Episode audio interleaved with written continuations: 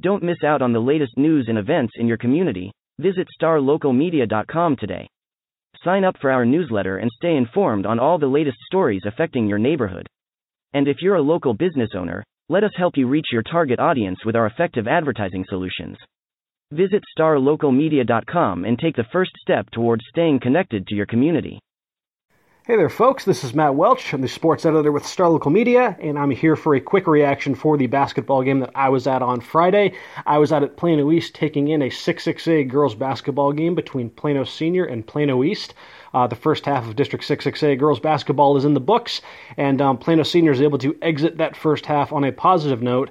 They uh, they use a big run midway through the second quarter to gain momentum and are able to ride that to a 52 to 32 victory over the Lady Panthers on Friday night. Uh, with the win, Plano stays tied atop District 6-6A. They are six and one, tied for first place with Allen and McKinney. Plano East slips to two and five, and they are in sixth place. Um, you know, this was a game where I mean, there's I'm not going to sugarcoat it. This was a this was a pretty choppy game. You know, for uh, for much of the first half. You know, some uh, you know some pretty uh, some pretty rough misses by both teams. Lots of turnovers. Not the most polished um, you know polished style of uh, of offensive basketball, and some of that was due to good defense. Um, and when a game is kind of played with defense as the centerpiece, you're going to like Plano's chances just because of the uh, of just the the length and the size that they have just all throughout their uh, all throughout their lineup. Um, you know, it was, it was a bit of a slow start for the Lady Wildcats. They um they were slow to score in each of the first two quarters. They didn't score their first basket until about four, until about three and a half minutes in to the uh, to the first quarter, and then they went um, you know three plus minutes without a basket in the uh, in this to start the second quarter. Um, nevertheless, you know despite eventually falling behind 17 to 14 after East got a little um, you know got a good run, some good buckets from uh, from Tabby Diggs to create a 17 to 14 lead midway through the second quarter. Plano was able to shift gears. They go on a 12-0 run for a 26 to 17 halftime lead, and they just kind of hold serve from there. You know Plano um you know Plano led by at least nine points for the entire second half. Eventually, they're able to win by 20 points. Um, you know, some takeaways from this game. Um, first off, this is going to be a um, you know, kind of the big, you know, the big, uh, the the most noticeable thing right out of the gates. This is going to be kind of a big, uh, a big stretch for uh, for Plano over these next few weeks. They are going to be without uh, star uh, star uh, wing forward, whatever you want to call her, uh, Lolo Davenport. She's going to be sidelined for these next few weeks, um, depriving uh, depriving Plano of, you know, Plano's got a uh, their offense is so widespread that they can have you know anywhere from three to four players lead the team in scoring on any given night um, and go for 20 points. But I would say Davenport is probably the most consistent of those scores. So I mean, yes, Plano's going to have to soldier forward for the uh, you know for these next few weeks without a uh, without a 20 points per game score, averages almost eight rebounds. You know, one of their top offensive players.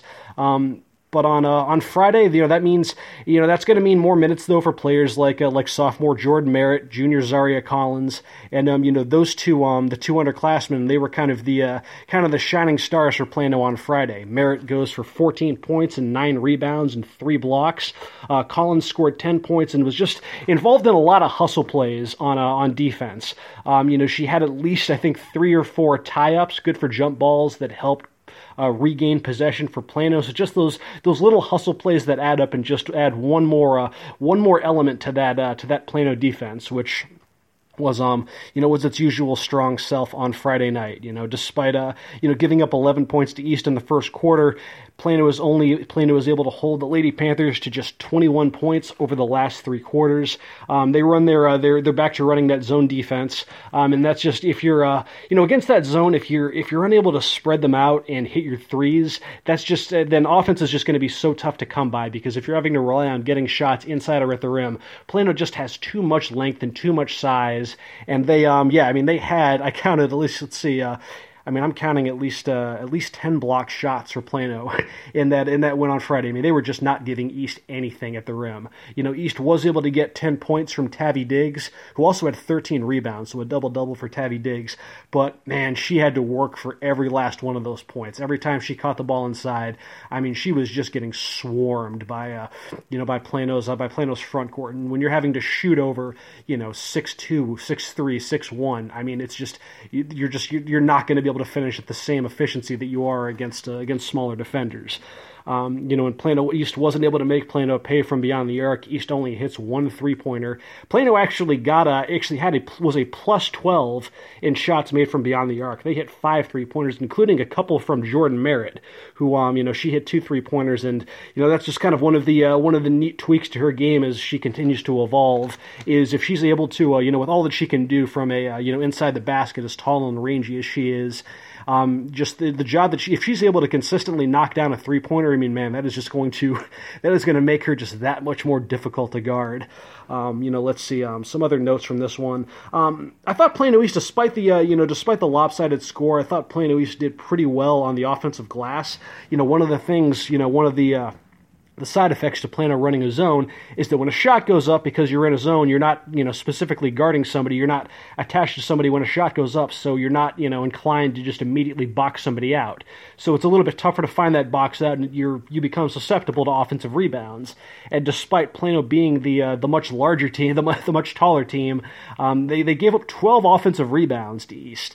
You know, and um, you know, unfortunately for East, they weren't able to cash in on those extra possessions, but something to kind of monitor going forward because as they get you know get going get going in the second half of district, you know, against teams like Allen, like McKinney, teams that have a bit more size, you know, if you're giving up those offensive rebounds, you know, that's something that can you know that can uh, that can come back to bite you if you give these bigger teams in the district those extra opportunities. But um, you know, uh, you know, didn't uh, it didn't end up hurting Plano on Friday night. They end up rolling to a 20 point victory, 52 to 32 over uh, over Plano East. Um, just some quick uh, some quick numbers, like I mentioned. Uh, Jordan Merritt led all scorers with 14 points. She had nine rebounds. Zaria Collins chipped in 10 points. Uh, Sophie Flighties had seven points. Emma Halverson, uh, you know, not, not a huge night scoring for Halverson. She only had three points, but a huge night rebounding and on defense. She had 13 boards and four blocks for the for the lady for the Lady Wildcats. Katie Farrell, five points. Let's see, five points, seven rebounds, five assists, three blocks. I mean, just her usual Swiss Army knife type performance. Um, you know, Tabby Diggs was the you know was the star for Plano with for Plano East with with 10 points, 13 rebounds, three steals. Skylar Fly knocked down six points as well. Um, you know, so uh, so yeah, now they uh, now they get to begin the second half of district on Tuesday. Plano starts off against Denton Guyer. Plano East meets Wylie. Um, you know, with East, they're uh, you know they're two games back of that last playoff spot, which is currently held by Wylie. So obviously, a win there is uh, you know you'd think that um you know given the uh, you know, kind of the uh, the separation that this this Plano Allen McKinney trio has created from the rest of the district, with them all being six and one, Wylie being four and three. Um, essentially, if any of these uh, these other teams that are outside the playoff picture, like Plano East, Plano West, if they have any intentions on getting that playoff spot, you're going to have to beat Wylie the second go around, just because the odds are just not.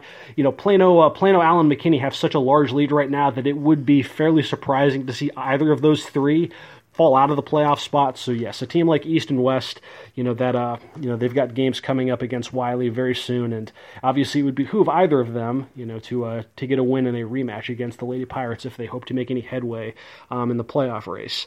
So um, yes, that is um, hey, that's about all I had for this one. Once again, this has been Matt Welch. I appreciate y'all for checking this out. Uh, you can check out my story online as well as some video highlights from the Plano Plano East game at StarLocalSports.com. Otherwise, folks, hey, hope y'all have a great weekend. We'll be back on Monday for another edition of the Star Local Media Sports Podcast. Otherwise, folks, this has been Matt Welch with Star Local Media. Um, hey, that's all I had, folks. Y'all have a great weekend, and I will talk to y'all later. Looking to hire top talent in your community? Look no further than starlocaljobs.com. Our platform is specifically designed to connect local employers with qualified candidates in their area.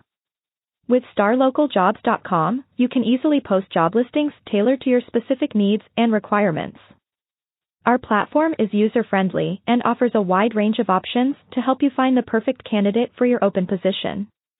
Plus, our job matching algorithm ensures that your listing is shown to the most relevant job seekers in your area. But that's not all. StarLocalJobs.com also offers a variety of resources to help you throughout the hiring process. From candidate screening to interview tips, our team of experts is dedicated to helping you find the right fit for your company. So why wait? Join the thousands of satisfied employers who have found their ideal candidate through starlocaljobs.com. Post your job listing today and start building your dream team.